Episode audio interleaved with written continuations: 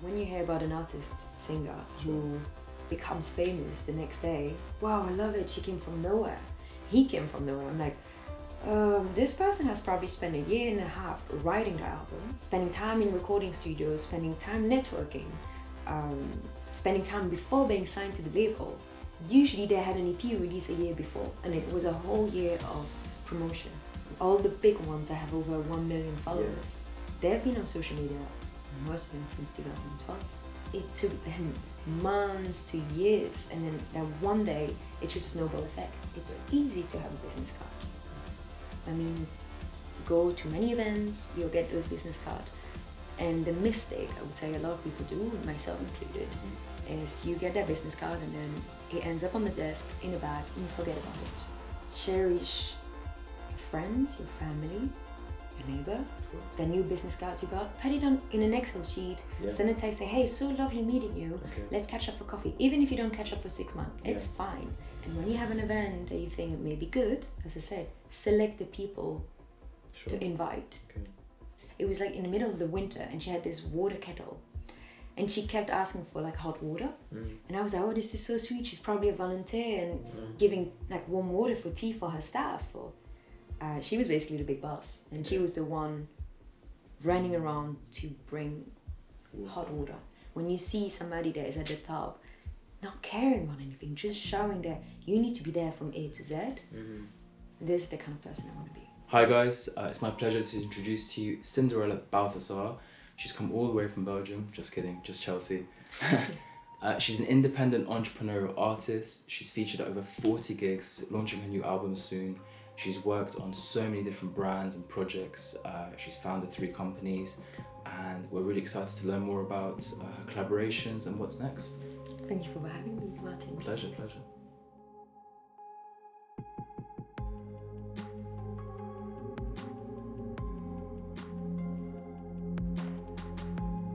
Interesting story here. You've come from Belgium and you've ended up in London, and we don't know where's next.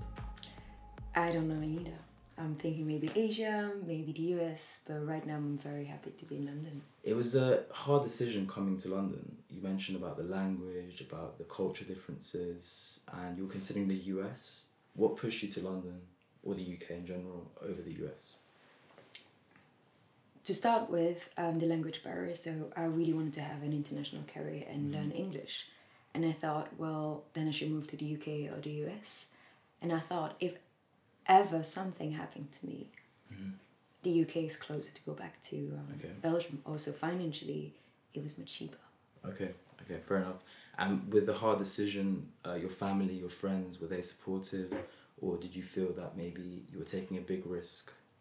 I knew I was taking a big risk, Okay. and I knew the support wouldn't be there always. Mm-hmm. A lot of friends were like, "We'll see you back in six months." My parents were not very supportive. They always thought music was a career B. Mm-hmm. So I had no emotional support, and I had no financial support. Mm-hmm. So starting from square one, what was your first initial step when you came, when you landed? You mentioned you lived in the outskirts of London, and now slowly you've moved your way down to Chelsea, which I think is very metaphoric and very uh, symbolic of the kind of progress that you've made. Uh, so yeah, talk us through that. Um, so I said financially, I had no support. Um, I had a summer job before leaving for uh, London, and for some reason, I did some shopping. I lost some money, Okay. and I came with less than hundred pound in my pocket, and I was like, I have no money for accommodation. What do I do? So I looked up for squats in London, Okay. and then I ended up on a website which was called Couch Surfing Okay. where you can sleep complimentary on the coach of someone that is willing to offer you one. Mm-hmm. And you go, you send a message, you say, I'm going to be in London from this date. How many days can you accommodate me? Wow. First person offered me a week, second person offered me 10 days. Mm-hmm. I had some very weird people, but then I ended up with an incredible person who hosted me for three months, Wow. found a job, was able to pay for my first deposit, which was in Palmer's Green, What was that first job? bartender. Bartender. because I had no language. Of so I, course, was like, I thought, what's a job that I can do? And when I was in Belgium, I did a little bit of bartending Of during my summer job. So that was the first one. Do you feel the bartending helped you get into the food and beverage uh, side of the kind of marketing that you do sometimes now? Not at all. No. But what it has taught me is that you should respect anybody that works in any industry. Okay. I was paid on my first job six pound nineteen an hour, Okay. and my rent was about three hundred fifty pound. And this was in 2012. 12. Okay. So I had to work sometimes fifty hours, not just for my rent, but also having my living expenses. Mhm. I was living in zone four, so travel was quite expensive. Yeah. Yeah. I would sometimes cycle from zone four to zone two Wow. to save on money. Um, but it just made the hustle fun in a certain way. Yeah. You respect so much more money in what you make. Mm-hmm, mm-hmm. Yeah. So, when did you decide um, being an artist was something that was going to work, or did you feel that you had to spread your seeds a bit and you know focus a bit in fashion, a bit in food and beverage, hospitality, music on top of that, or did that kind of t- talk us through that kind of journey between those sections? I always knew I came from music. Okay. Um, I went to the academy back in Belgium and Mhm. studied classic piano Mhm. and music theory. I love to sing. I love to write. And as I said before, I really wanted to uh, have an international career. So Belgium is very close-minded and Sure. musical options are very limited. Mm-hmm. You enter either one category or the other. And I felt London was kind of like birth of so many music genres Sure.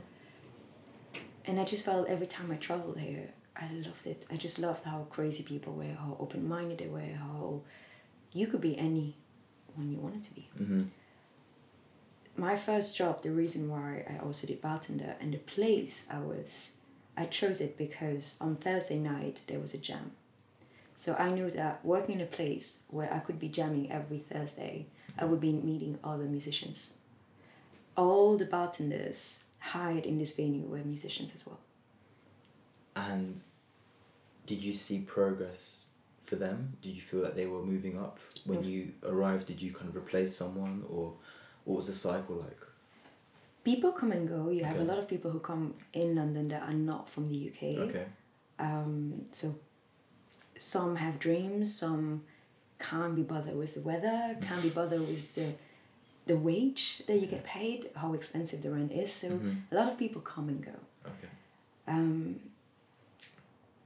I knew that playing there, I would meet other musicians and know about other venue where I could go play. I learned that there was a music competition. Mhm. So I registered myself. I asked all my colleagues to try it out. Nobody did it. It's Mhm. like the amount of people who have a dreams, but the amount of people who are actually putting efforts in a dream, there's a huge difference. And the amount of people who start a dream and then give up. Mhm. So there are a lot of factors that lead you to success. And then again, what's success? Yeah. Yeah. I knew that I just wanted to keep playing, and have enough money to just be sustainable. Yeah. So I did a competition. I went into national finals, Wow. and I ended up in the top fifteen. What was the genre of music that you were focusing on then? Um, acoustic soul. Acoustic soul. We've heard some of your um, covers uh, on. YouTube, so I might have to share some of those. Do you still so so with the focus being offline mainly on those mic nights, Yeah. and you got into the finals? Did you feel then there was a transition for online, or did you feel online was always going to be something that's kind of everyone's doing it? It's a matter of who makes the effort offline in audiences, live events. What, what, what's your So I was already on Facebook, and I used to be in an event committee back in my high school. So we used Facebook to promote our events and make sure people will come to our events. So I thought, obviously, the competition, people vote for you, and they can vote online and during the competition. So I needed to have a lot of votes to enter every stage. Started creating my Facebook page, my Twitter page, ReverbNation, MySpace. okay? I, every single channel I could think of, I put my name on. Who, who is pushing you to do? I mean, you mentioned there was not much support from back home. I assume they never came. Or they did they come to visit to watch you live at these mic nights? Did they did they see the progress, the baby steps, or did they just start coming as of the finals? Um, my mother came, Okay, uh, maybe after a year. okay, Um, she was always like, she supported me a little bit more because she used to rap and sing. Really? Yes. Wow. Um, Do you have any footage of that? I probably have like an old recording Oh, of her wow. rapping and I have some of her lyrics that I kind of stole from her book. I love friendship hip hop. Like it's one of my guilty pleasures because I don't understand the lyrics, but I still listen to it because of the melody The and right? the, yeah.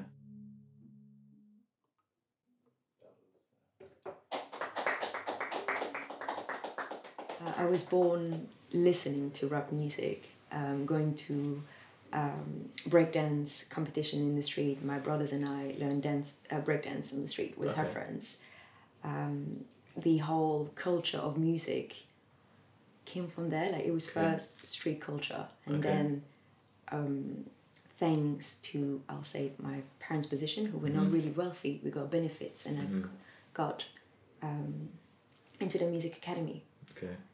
Which part of Belgium was that in? Is there still that music culture, street music culture, breakdancing when you go back, or No, it's a bit different. Well, I still have a lot of friend kind of. Um, like, it doesn't sound great, like urban friends. Okay, No, no, it's more like, and they call me kind of like the street princess. 'cause Okay. It's like I'm moving my my way up, but you never forget your roots. of course, Never ever. of course. Do you think um, going to France would have been also like a valid option at that point? Because you know you mentioned that there was the French language was, was a strong factor, but then London offered something more, and you did reach the final, which was fantastic. But building up to that, did it ever cross your mind that Paris might have been another? No. No. Um, because I'm mixed race, Mhm. half Moroccan, half Chilean. Mm-hmm. A lot of Arabs artists are seen as R and B Okay. singers. Okay. and I was always like kind of classified. I had to look for it, so people were expecting me to sing that. There is not really a an opening a door for the kind of music I do. Maybe a bit of soul, but you don't really have French soul. Okay. It doesn't. It's not really a thing, and I'm more into like soul, folk. My influences are.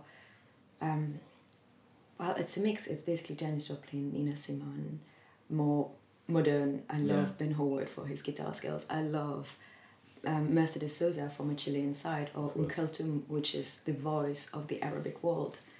But it doesn't really go into R and B Okay. or French R and B. Do you have any guilty pleasures when it comes to music, like reggaeton? Emo rock. Is yeah. that right? Oh, yeah. Okay. Okay. No, I, I kind of I, I dated a metal singer, so I kind of like metal. sure. Okay. uh, on the side, this is my guilty pleasure. Okay. Sometimes I'll spend I listen a bit to commercial pop. Okay. It's kind of uplifting, and it's just you need to know what's happening in Yeah. the industry. Okay. And then after the finals, going back to the finals, what what happened after that?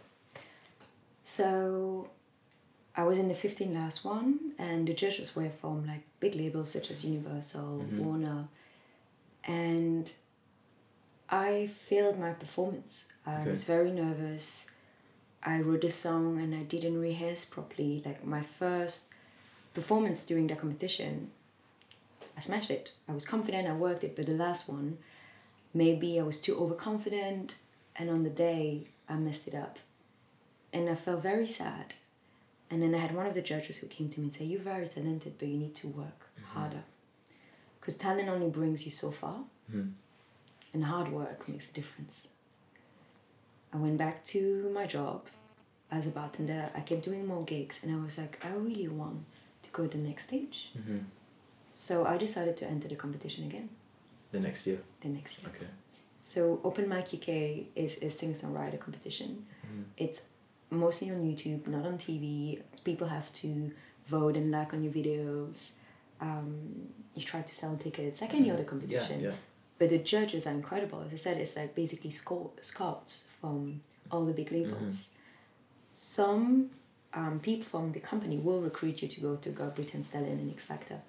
I was not interested. I did do X Factor auditions my first year in London Yeah. because you dream big. You Of come, course. Yeah. you think it's the it's the real deal, and then the more you grow as an artist or as a person, the more you also know what you like. Okay. It's like going to the supermarket. In the beginning, you buy everything that has a big deal on, Mm-hmm. and then you kind of realize that oh maybe I like more organic fruits, maybe I like Okay. this a bit more. Um, So then, what was the difference in the routine? What would you say the main factors were? When you because you mentioned hard work, Mhm. and that, that's a given. So the competition is working harder, and then you think that the talent brought you that far, but then that extra step to you know put yourself beyond them would have been to work harder. But you're already working hard on your bartender job. So what was the different approach you took that time compared to the previous year? I started looking for jobs that would pay me more Okay. than six nineteen an hour. Of course, Um, I discovered promo work, hmm where you're a brand ambassador, basically the girl that gives you free Coca Cola at the station. I see. Okay. So I moved from six pound nineteen an hour to ten pound an hour, okay. And it gave me it gave me more flexibility. I was not as exhausted from the bartending job, Mhm. and a last straw was being a bartender. You're surrounded by alcohol, Mhm. and when you're young, or old really, alcohol is a temptation. Mhm. And when things don't go all the time, you just have a drink. But you kind of at work at every night, and having one drink every night does have a toll on your body. Okay. Also, lifting up cases of drinks to fill up the fridges, serving a lot of people. It's an environment where people get drunk and don't always respect your boundaries. Of course. Okay. So there were too many small incidents who started taking a toll on my mind and on mm. my body. And one day I'm lifting this box of soft drinks and my back hurts. Okay. And I'm like, I'm 22 and my back is hurting. What am I doing? Yeah. I don't, I'm too tired to go for gigs. Let me get another job where I have more flexibility. Okay. My priority, priority was always, I'm doing this for the music. This funds what I do. Okay. I started working with more musicians, Mhm. like a guitarist, um, a drummer. Started doing more band uh, gigs. Okay. It was always Cinderella B and then Sure. and the band. Okay. okay. I was very strong about that because I was writing my own songs. So was that more for the claim of the songs, or was it more because of your personal brand and you wanted to stand out and be an, an independent artist eventually? I mean, what was the Both, both? Okay. completely both. Okay. Um, so I had some clashes with musicians, Okay. but you know, you have your ego as a musician. It goes sometimes well, sometimes not. It's business, yeah. It's business. Yeah. um, and being together as well in a band, you divide the task of your social media. I see. Okay. So no matter what it was about, I was always on socials. Any gig I had, I would invite my friend, tag them. I was always discovering the way of pushing your social Okay. more. I shared a lot of um, videos on YouTube. And eventually, when I did the second competition, second time, um, I ended up again in the last 15 one, and then I ended up in the last fifth Okay. on 10,000 participants. Wow. and at that time was I had two of my musicians. We worked so hard for it, and we thought we'd be in the top three. And we had the three winners coming to us, and they were like, "We don't understand. Your results haven't moved from since you were in the top five to the end results." And we realized that I send the wrong code to people to vote. Oh my god. But everything is supposed is meant to be. Yeah. So none of those three winners at the time are still in music today. Okay. So people do competitions the first time. Like small example, when I did a competition the first time, nobody who did it the first time entered it the second time. I see. Okay. I did not want one failure to stop me. I was like, you know what? What went wrong? What can I do better? And it went better. I went from being in the top 15 to the top 5th. I made a small mistake of sending the wrong code. But the amount of contacts I made, the amount of musicians I got to meet, and at that time, it was the second year I was doing it. So, second year, I was pushing on my socials for the competition. So, I learned from my mistakes from the year before. Started adding all the judges on their Twitters, Okay. uh, Facebooks, LinkedIn, um, kind of like stalking mode, Sure. but just so that my name will be in the back of their mind. Yeah. And it works. And it worked. Yeah. I was I was having a better job, Okay. paid better, and then I started only accepting jobs which were pas- which were in more like luxury area, because I knew that if I wanted to find somebody that would invest in my music, I wouldn't find many of them in Shoreditch or Camden or Dalston. Like it's nice to have a pub. Sometimes you'll meet someone, Mhm. but the higher probability of having someone who has money to invest in you Yeah. is in rich areas. So I took a job. One of my jobs was concession manager at Selfridges. For a Christmas brand. So I was personalizing Christmas bubbles. You would come to me and be like, Can I have my name on a Christmas bubble? Sure, here we go, £18. And I was paid £12 an hour. And then the amount of people I was talking to, I had an offer to be in a modeling agency. I got some business cards, just people, you talk with them, they like you, you exchange details. And then I got to meet somebody. I was like, hey, do you want to go to a club afterwards? We are going to Mayfair. Got to meet a music producer there. Wow. So it's really almost not, not coincidence, but sometimes when you really push the boundaries and you take those extra steps, it's almost meant to happen. You're saying it's it's you're, you're bound to meet someone, and you're talking more about the habits. So the goal hasn't changed, mm-hmm. but the way you're going about achieving the goal has changed. You're setting smaller targets, Yeah. and the social media strategy wasn't enough. So you started collecting business cards offline, and then you started consolidating who you're following online with who you've got got in touch with offline, Yeah. and you start targeting them, and you start not harassing them, but you start almost you know targeting them with your content and your name. So it's always in the back of their minds. And what was the outcome of that in the end? It's like as in obviously now you're in a really strong position but Mhm. when was it really starting to accumulate into a snowball effect When I took a break, you took a break okay um, so I mentioned I was working at Selfridges Uh-huh. and I was invited to a Mayfair club. okay And I realized that being a guest in Mayfair, I was, somebody was making money on my head right through guest lists. And I was like, oh, I can make more money than in Selfridges, which means I can invest more money in my music. of course let me do this job. In addition, this is where I'll get more contact because partying is the best for networking. yeah Um, and I will be more in touch. Like people get bored when you continuously invite them to the same thing. There is a misconception that you have like that you have to invite your same friend over and over to your gigs. They'll come the first gig, they'll come the second one, maybe the third one, but they won't come ten times it's repetitive people have like they've listened to your music once Yeah. they won't go 10 times so you need to divide your network the people you know let's say on this gig i'll invite 20 people i know next time i'll invite 20 people from work next time i invite some of my neighbors Mm-hmm. and mix it up you're also making it feel more exclusive because Sure. they'll come to one event and then they'll see you had another event but you didn't invite them Okay. so they'll be like oh you didn't invite me but if i invite you 10 times you think you have too much choice and you'll be like next time next time. And the next time never happens. So you're pick you're cherry picking the event to the people that you invite rather than just carpet bombing your whole contact list. Yes. And that was a strategic choice that yes. okay wow. And i did the same for when i was working then in mayfair and chelsea nights where i founded a company kings and queens guest list which was a concierge service and a guest list company.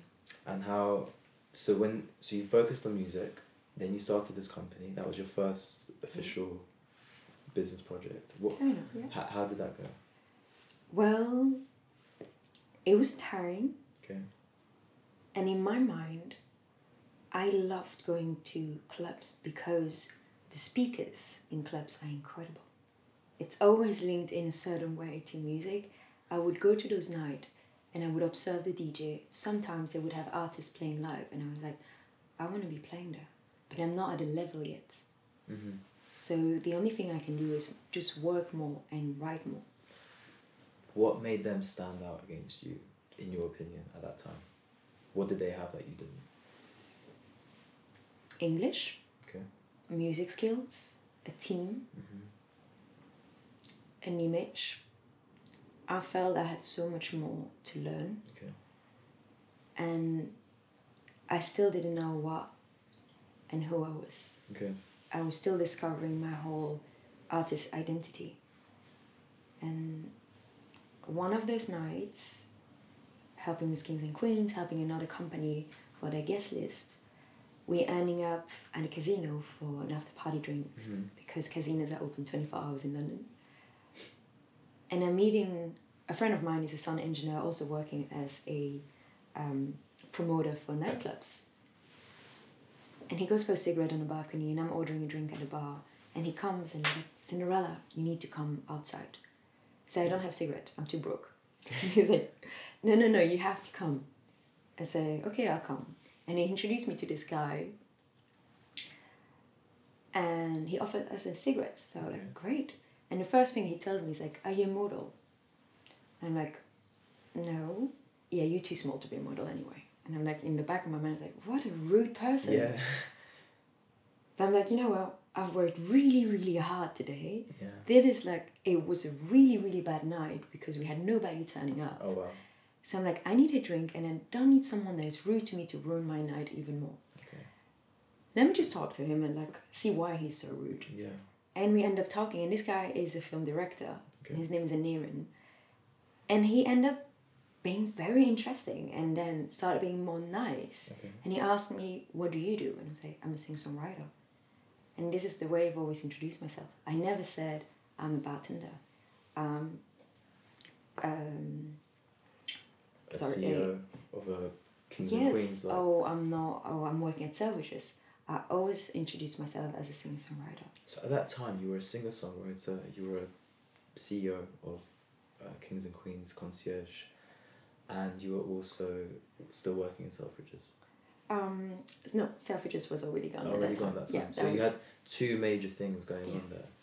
So already starting to kind of see uh, stepping stone towards managing multiple things Yeah. simultaneously. All right. Okay. And how is Kings and Queens doing now? What is it? Oh, we sold. We sold. You sold we, it. we sold the database. Um, it was just too much hassle to chase after uh, invoices. Yeah. Like nightlife can be a bit of a hustle. It was a fun time. I loved it. Yeah. I've made so many content like contacts that everything happens for a reason. Sure. But you also have to know why am I doing this. I knew that I love being in clubs because of the music, Okay. but I also knew that clubs are an incredible place to promote your music. And if you know the managers and if you work for them and if you know the owners of the venues and the staff, the day your music is out and the day you need a venue to promote it, because you've worked for them, you'll have a discount or you may even have the venue for free. Mm-hmm. And even today, I still know a lot of managers and promoters from clubs in London. So leveraging from past favors Yes. is something that really puts businesses. Okay, okay.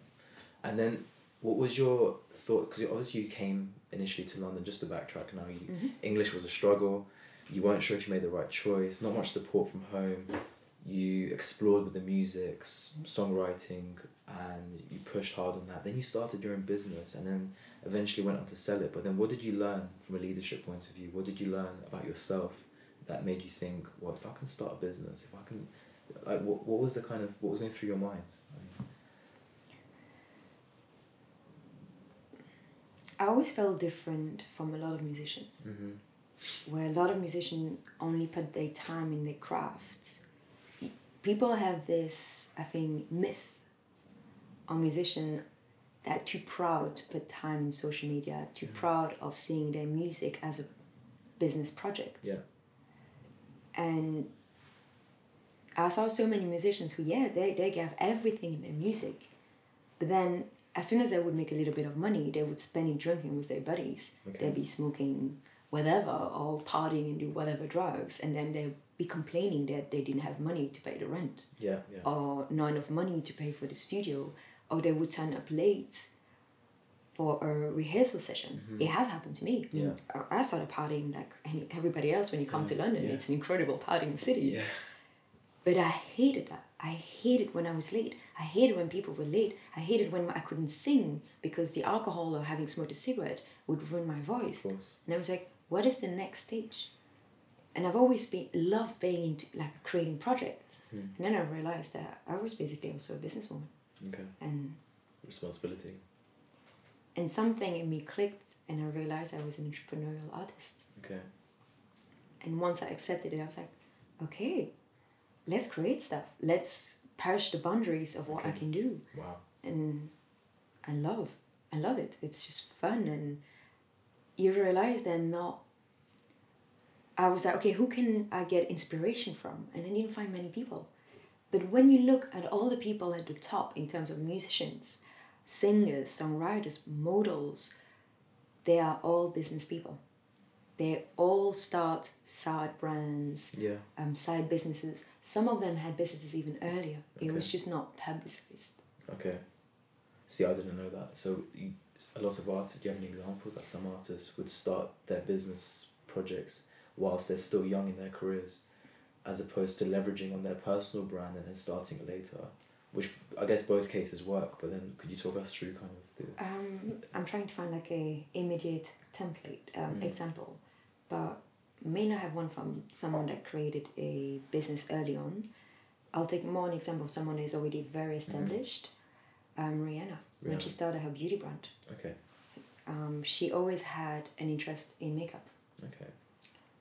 Before she was doing her own makeup, she was doing makeup tutorials, and then she started her brand about one or two years ago without doing collaboration with somebody else. She saw the potential of her social media marketing to launch a product on her own. Now here's an interesting question. If Mhm. if Rihanna Mhm. was to start from zero today, could she still make it? Do you think? Hundred percent. What puts her apart as a businesswoman and singer songwriter or entrepreneurial artist, as you mentioned? I would scrap Rihanna. I would um, use if a girl Mm-hmm. from the beginning or a boy, at seventeen years old, Okay. because she was seventeen when she basically made it happen. Sure. decided to start from scratch, could he or she make it? I would say 100%. Today, in this competitive, Yes. yeah. It's all about of what do you want to do? Mm. Why do you want to do it? Okay. Where do you see yourself? Do you want to be happy? Do you want fame? Do you want money? Do you want to bring something to the world? Do you want to inspire? Do you want to be inspired? Okay. So I'll be like, put your goal on a sheet and see what other people have done what you want to do. Okay. If nobody has done it, try to find a mentor. If somebody has done it, analyze what they've been doing Okay. and do it. And every day we get new tools, whether um, those are from technology, whether they're from social media. We have so many tools, and we're in a world where internet is accessible from almost everywhere. Okay. Who was your inspiration then when you, I mean, when, when you're looking inwards to see where you can deliver the most value to everyone? Who was your key inspiration, or maybe you had a few you picked and I picked them. Um, I love the story of Nina Simone because she came from a very difficult background. you related to that? I felt I related. Um, maybe also the classically trained person um, wanting to do this, but people don't really want to see that Mhm, part. mhm. Um, I was put in a category of R and B singer, but I didn't want to be doing that. Okay. Um, I'm not from a very wealthy background, Okay. not wealthy at all. Uh, so you c- I didn't really have that much support. But Mhm. I just love the fact that if someone really believes in what they do, they can make it happen. Sure. And it's just about failing, failing, failing until you succeed. Because every failure is a lesson. Of course. When Kings and Queens uh, was sold, how did you feel? Did you feel a sense of emptiness that you built something for so long and sold it, or did you already have in mind what you wanted to do next? I was a bit sad Yeah. because it was fun. Okay. Um, and I thought I had this, as a master plan, Mhm. empire idea. okay. I guess uh, every entrepreneur can be a little bit of a megaloman. Um, But how important do you think is to dream then, in that sense? To dream about that empire, to dream it's about so important. it's so important. I, um, I'm very careful with who would share my ideas, Okay. and sometimes even the closest people can be very negative. And I'm and then we'll pick up a fight. I'll be like, why don't you see the positivity out of it? If you're not positive, it's not being about being an, an utopist. Okay. It's about dreaming and doing everything to make that dream a goal. mm-hmm. And sometimes things happen, sometimes not. But if you don't try and say, this is not going to happen, of course it's not. Because you're like, you're not even trying. Sure. But if you try everything along the journey, you're going to learn so much. And the journey is best. Mhm. If you don't enjoy the journey, don't even start. Don't, don't even have a goal because it's worthless. Okay. And with, re- with regards to sharing the ideas, sharing with people that are going to be positive and constructive, who did you share yours, yours with? My mentors, Mentors, okay. my partner, Okay. and maybe my best friend. Okay. but nobody else. Okay. So it's not a matter of them kind of stealing the idea because. Oh yeah, yeah.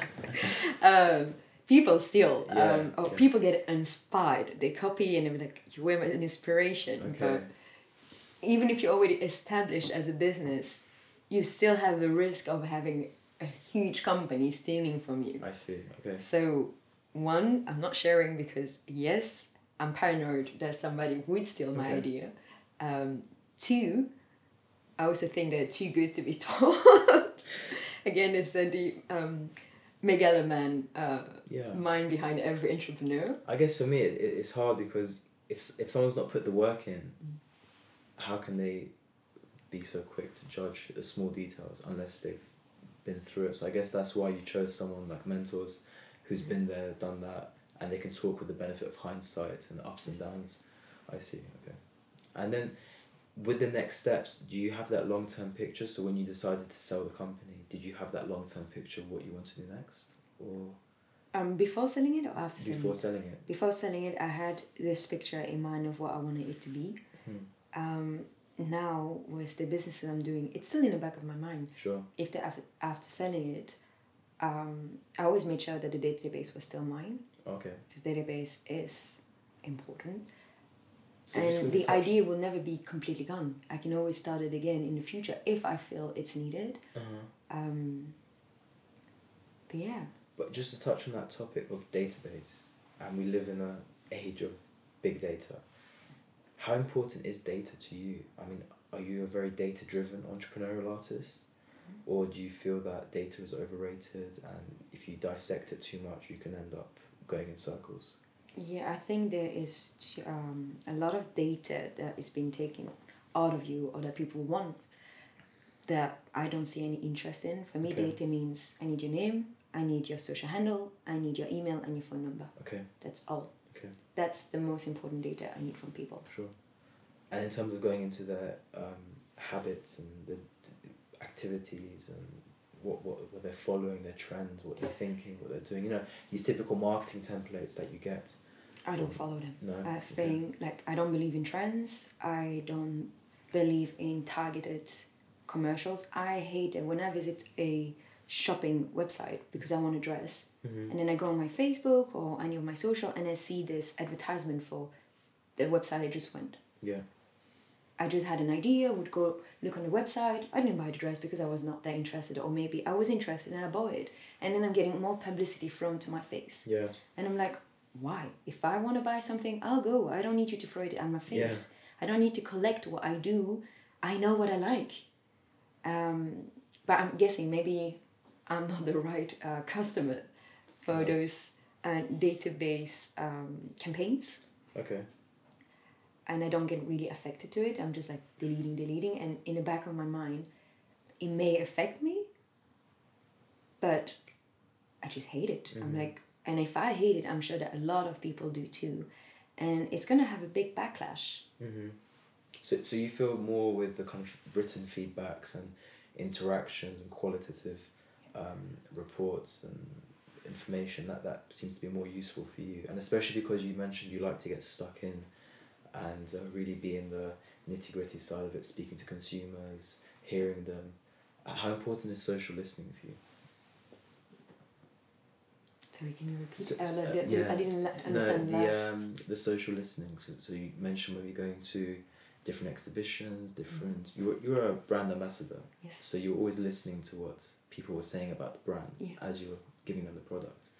Then when you started going to more concerts and taking a more leadership role, Mhm. how how important was it still to maintain that rapport with the final consumer with the I think a one-on-one connect is so important. I admire entrepreneurs, a boss that mm-hmm. knows how his company runs from A to Z. okay Let's say let's talk about hospitality and Sure. you have a restaurant and you're the owner of the the restaurant. You know how to clean the floor. You know how to clean the toilet. You know how to serve a pint.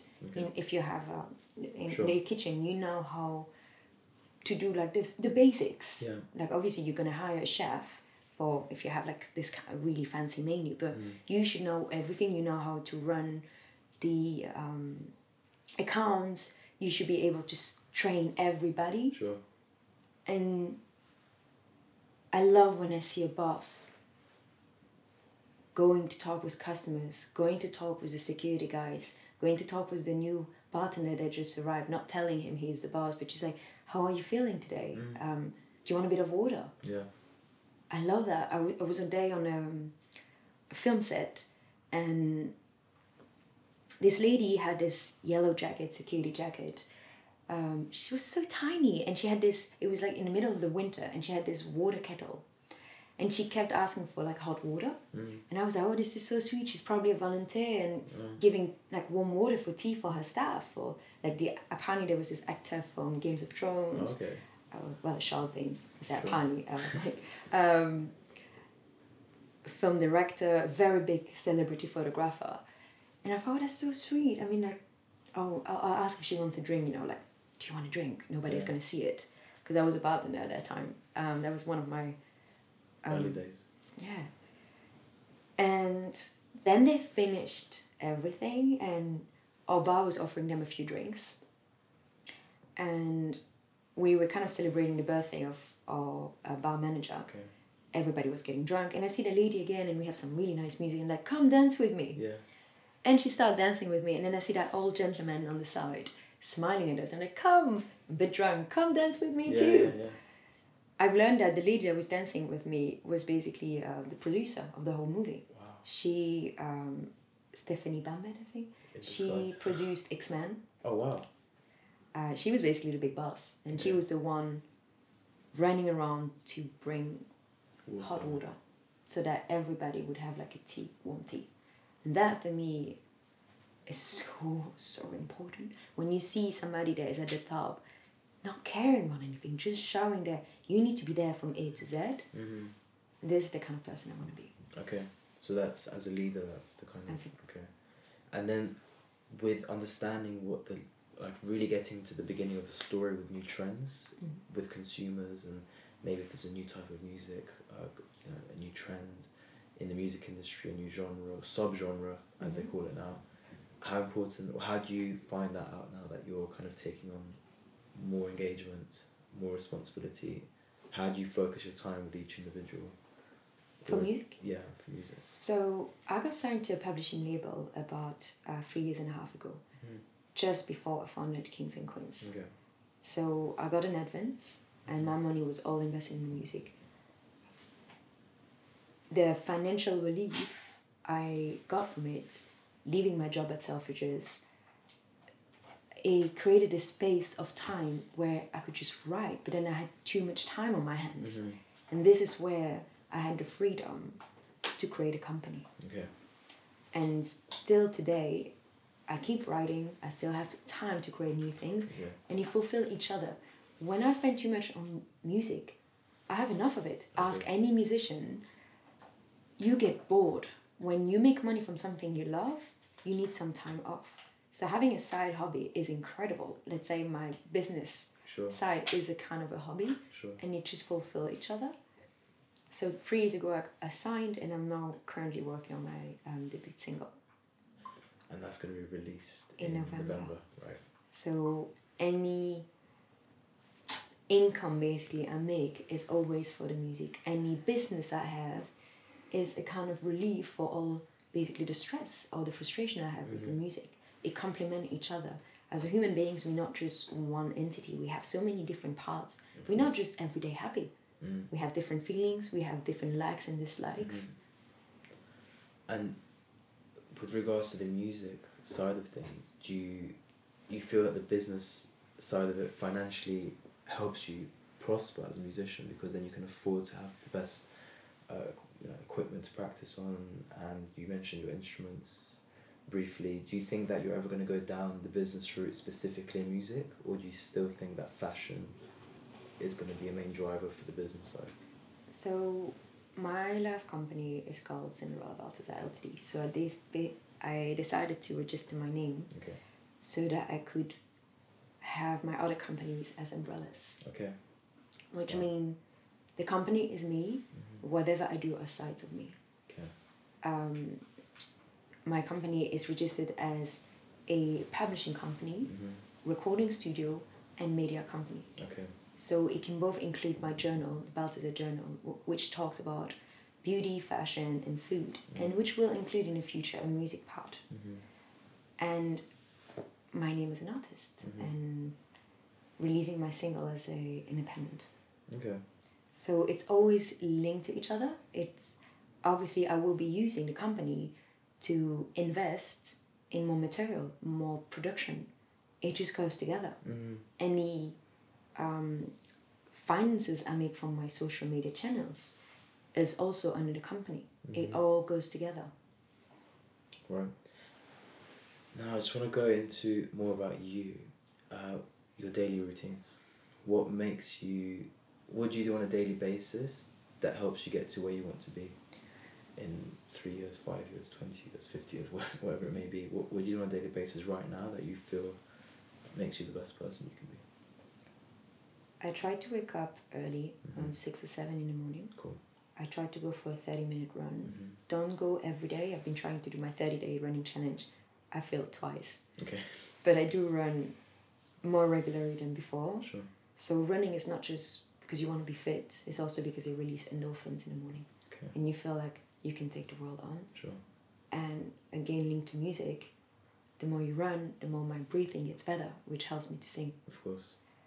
And that's one, so I'll go for a run, and then when I come back, I'll have porridge Okay. with banana and then fruit on because it's so nice. Lovely. Yeah. I never get enough of porridge. Wow. Uh, I think this is my discovery of the UK. Okay.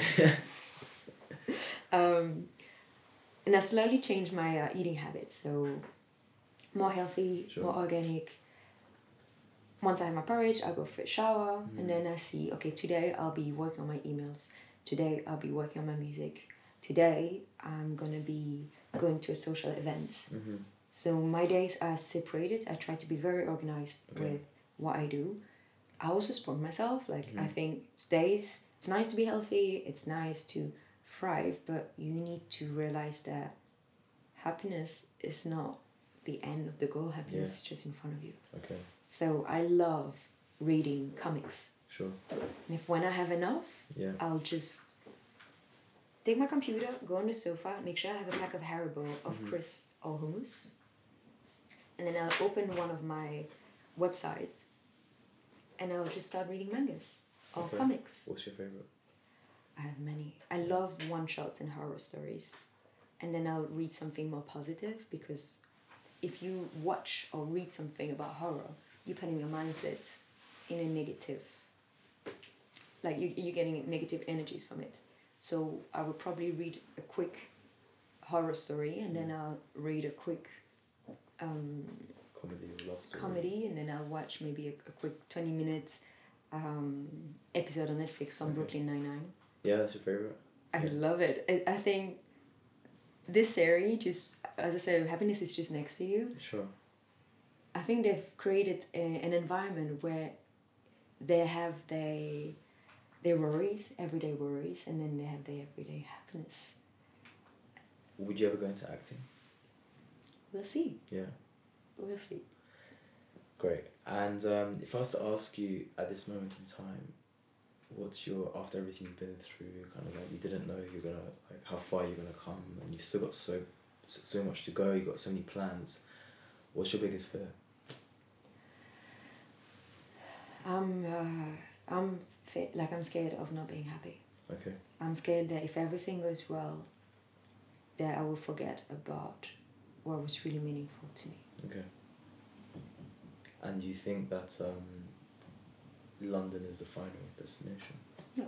No. London is an investment destination. Okay. And uh, with regards to your music, we're already expecting a new single. How many? Do you have like a plan of how many albums you want to release, or how many? Do you have like a specific target?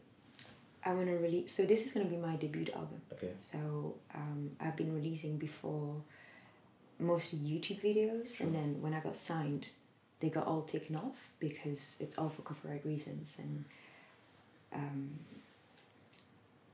my debut single will be released in November, and then the idea is to have a single being released every four months, Okay. and then in one year to one year and a half having my debut album. So you've got a structure behind it. Yes. Okay, fantastic. And then with um, with the social media side of things, do you think that's going to continue supporting brands, collaborating? I the music career. Yeah, of course. Yeah. And it's not just short term. You may think, oh, I'm getting money from posting Mhm. that one picture. But I think about, you know what, this brand, I loved working with them. They're so relevant to me. When I'm organizing my debut single party, they may become the sponsor of the party. hmm So the contacts are also important. Exactly. It's you think long term. Anything you do, my biggest recommendation would be think long term, not Okay. short term. Instead of if you really want something, don't beg the person and just think, oh whatever, if I have it now, it's great. No. Mhm. Don't ask this time. Let it go Yeah. and invite a person for a coffee. Don't ask this person if it's a brand. Don't ask the person, hey, do you want to sponsor me? I'll be like, well, you know what, I think long term with you, let's go for a coffee. Let's get to know each other. I think I can hear people in around the world scribbling notes.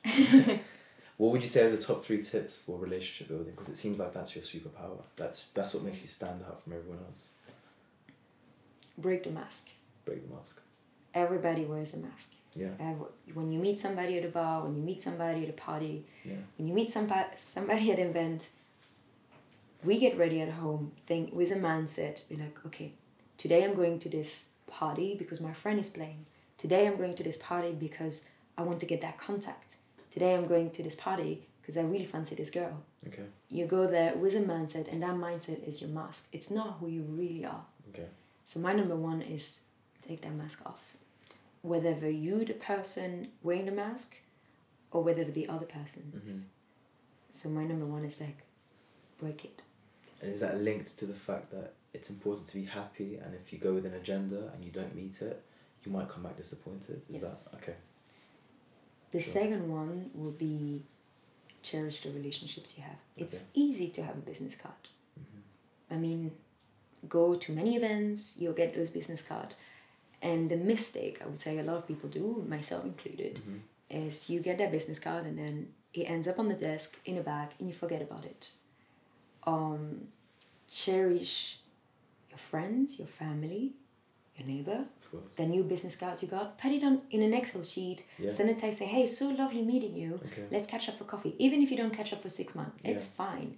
Um, let's send an email. Hey, it was so lovely meeting you. Hope we can meet soon. And when you have an event that you think may be good, as I said, select the people Sure. to invite. Okay. Um, but I would really recommend create that Excel sheet. Okay. Um, there's an amazing example of um, this producer, musician, Ryan something, and Ryan uh, really wanted to make it in the hip hop world. Okay. And he was proposed a deal by labels, and he had a low background. And he read the contract and was like, "This is shit. I'm never signing this. Labels are terrible." Yeah. So he went to see his mentor and he was like, Man, I don't know what to do. It's like, labels are not offering good deals. Uh, so his mentor told him, Go gig, go do loads of free gigs. Mhm. And after your gig, go talk to people and get their numbers. No need for their social media, Facebook, Instagram, no need for their emails. Right. Just get their numbers. How long ago was this? I don't know how long Okay, ago. sure. For, um, Okay. a, a few years. Okay, I'll give you some more details. Sure, no. It's just a story that was told to me, so I didn't check it either, but I thought the moral of the story moral was incredible. Okay. And the dude um, gigs, get numbers, and he ends up collecting 15,000 numbers after one year. Fifteen thousand. So he goes to his mentor and he's like, I got those numbers. And his mentor's like, What? 15,000? How? Well, um, and he's like, Okay, now go back to uh, each city you've been gigging. Can organize like a gig and contact those people. Say, Hey, uh, I'm going in town. What would you like to do? Do you want to go for coffee? Do you want to go for lunch? Do you want to see me gig? And he had several answers, and he would then organize um, dinners with people and ask them to pay maybe 20 pounds and create a deal with the restaurant. So he would make money from catching up with people. And then he would do a, a gig and he asked people, How much are you willing to pay to see me gig? And then some people were like, oh, actually, I have a conference. Um, would you like to speak? I really like the way you were talking at the event. And he releases music at the same time. So Okay. 15,000 numbers. Let's say 15,000 streams on Spotify. You know how much money that is? About 250 pound. Okay. So, um, And that's not assuming the fact that they haven't shared it. Yeah. Like Well, um, yeah.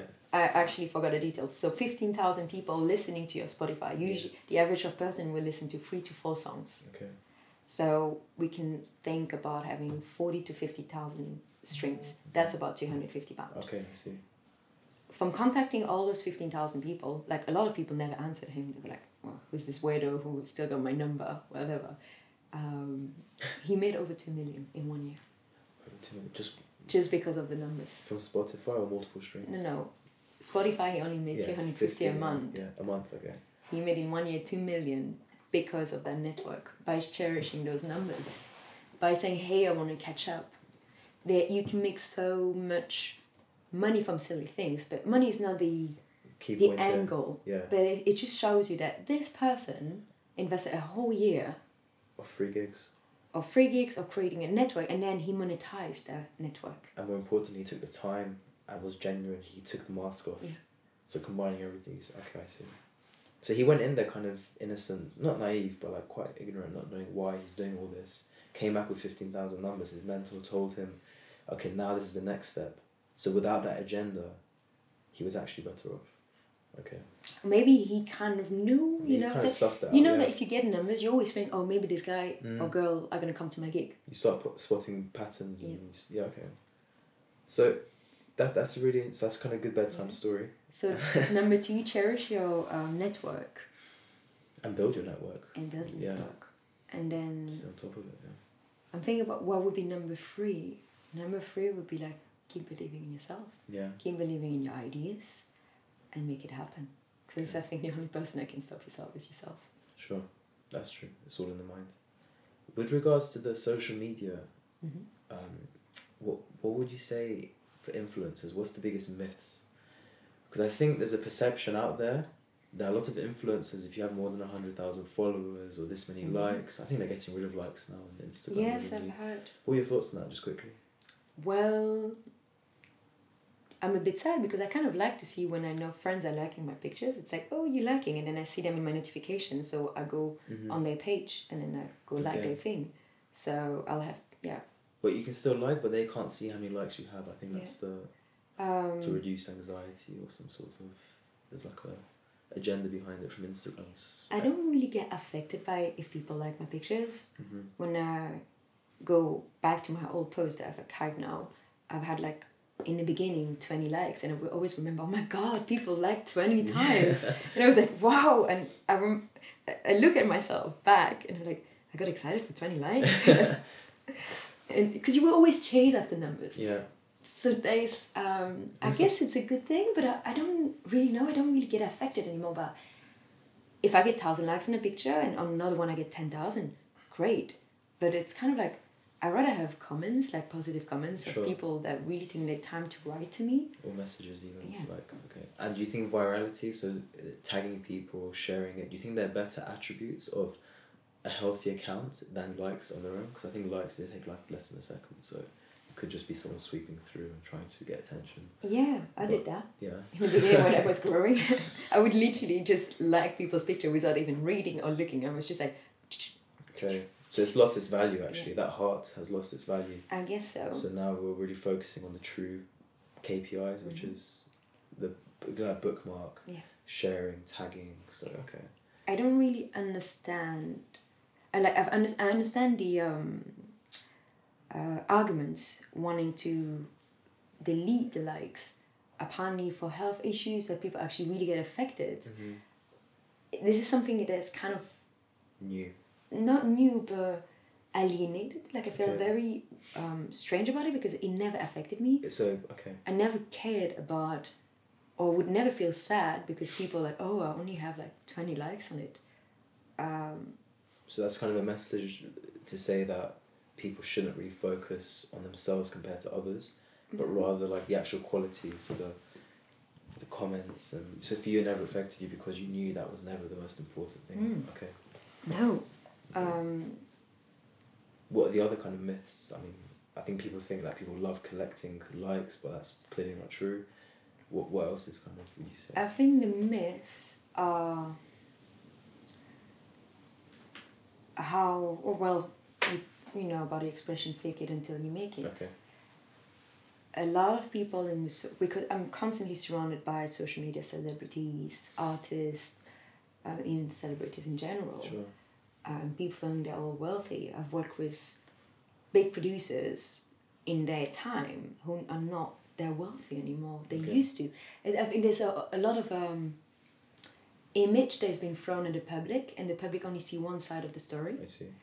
Um, that it's so easy to just do one post with a product and be paid a, a grand for it Okay. um, being in that industry, I know for sure that when I go to a fashion show, probably half of the people in front row are not as wealthy as they seem to be. Okay. That people struggle to have deals happening. It can go well one month. It's such an uncertain parallel, Yeah.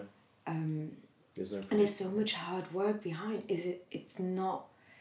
Peop the myth of a picture a grand is that you spend a whole week, maybe two weeks, emailing back and forth Yeah. with a brand Yeah. to have the deal done. Once the deal is done, you have to sign the contract. Once the contract is signed, it says you'll be paid maybe in 30 days because as a company, you have an invoice to send. Mm-hmm. Then you have a deadline or you're scheduling the post. So if it's a, just a selfie for some people or if it's a proper editorial, so you'll hire a photographer, mm-hmm. you'll hire a stylist if you work with a stylist, or you'll do a collaboration with a stylist. Yeah. You look for a venue, so you'll go location scouting. Okay. Then you're doing the shoot, then you'll spend another extra hours to Edits. edit the picture. And then you have to send that content for approval to the brand. Mm-hmm. When the brand approves it, you write your caption, you share it. Then you spend another hour just to answer back comments because you want to be active, Engaging, you engaging. Yeah. You want your um, followers slash customers enjoy the experience of having this image sent to them. Basically, there's a lot of work that goes into Mm-hmm. it. And some brands will ask for a report after. They want to know Oh. how much your posts reach out. Now, if you're a big celebrity, you probably have a team doing it for you. Outsource it. Yeah. But it's still a hard work, and people tend to forget that there may be a whole team behind a single shot. Oh. Let's say Kim Kardashian is showing their foot uh, shampoo. Do you really think she's going to be emailing herself the brand? Her team is probably sending back and forth emails and then saying, "Hey Kim, are you happy to promote this? This is the money is going to be put. Let's do that shot." Bap, bap, bap, bap. Sending the report to the brand. And this is the biggest myth that one picture cash.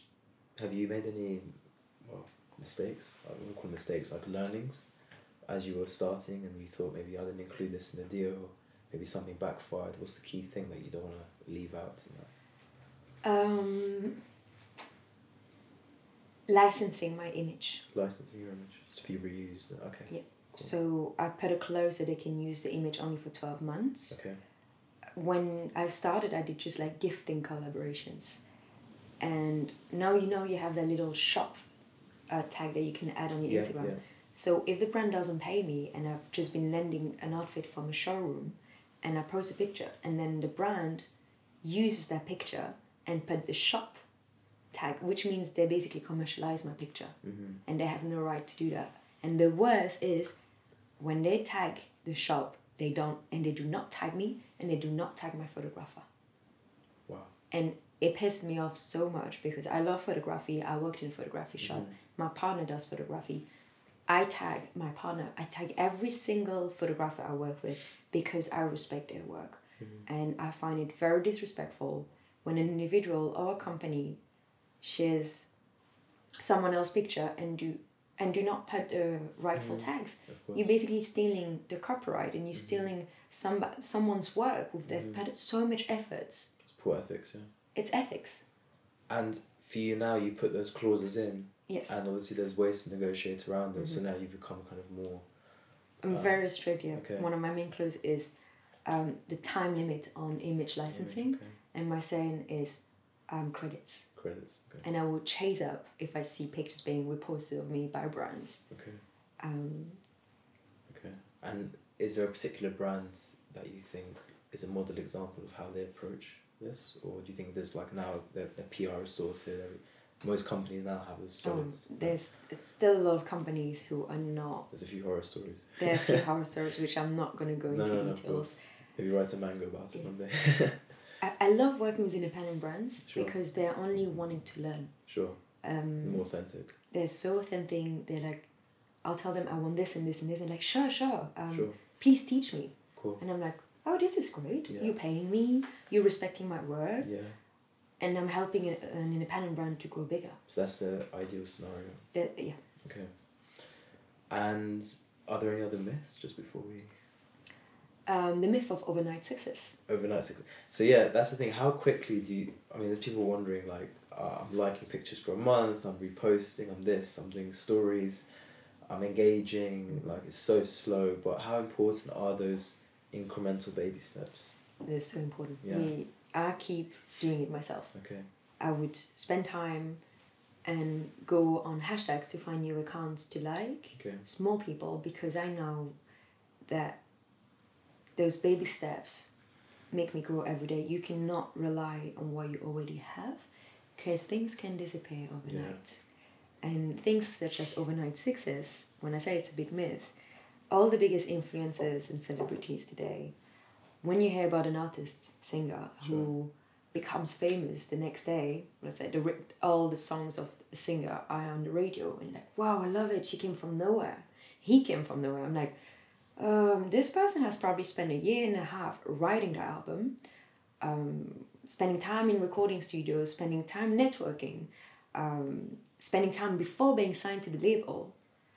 Uh, it's like, and usually when someone comes onto the radio, like a new artist, usually they had an EP release a year before, and it was a whole year of promotion. Overnight success with social media stars Okay. um, all the big ones that have over 1 million followers, they've been on social media, most of them since 2012. I see. And they've been growing and growing and growing. And it's just the moment when they reach or um, that amount of follower or they've reached that big deal or they've reached that network of celebrities. It took them months to years. And then that one day, it's just a snowball effect. But it's a snowball effect of, yeah, the eyes. How long do you think Instagram will be able to keep this up? Um, I have no idea actually. Mm. Um, but I'm not counting just on Instagram. I think relying on one network is not enough. Of course. That's why I think it's really important to have both an online and offline presence. Okay. Do you have a split? Do you have a 50 50 energy split? Like, do you focus more on one than the other? Or do you feel that having three channels online, I don't know how many channels offline, or do you, or do you go, go with the flow? Um, I go with the flow. I used to be on Google Plus. I had a community there, Oh, yeah. and then they shut it down No. in 2000. Yeah, There you go. You never know what can You never know. But because I still had my other channel, Instagram, I know that if Instagram gets deleted tomorrow, Yeah. I'm okay with it Okay. because my offline presence is still strong. So, sure. Again, I got my Excel sheet. Yeah. So I know that I can still contact those people. 15,000, yeah. Lovely. Okay. Well, um, just want to finish off on Yeah. uh, future projects. Anything that we can look forward to? Um, are you going to write a book? Are you going to? Uh, you said you said you might be an actress one day. You're not sure yet. I said just maybe. Maybe, we'll see maybe, if the opportunity comes. Uh, Yeah. I have no acting skills, and it will be kind of, um, I don't know, disrespectful to people who's been. Have you seen Fifty Cent? His acting. I mean, I haven't. no, shocking though. Um, but I know that you can learn with time. Right Yeah. now, I really want to concentrate on my debut single and my company, Developed Surgery. of course. Well, we all look forward to the single, and uh, we look forward to your little guitar piece for Martin Stanley. Amazing. Thank you. Thanks a lot for coming. Thank you so much for having me. Take care.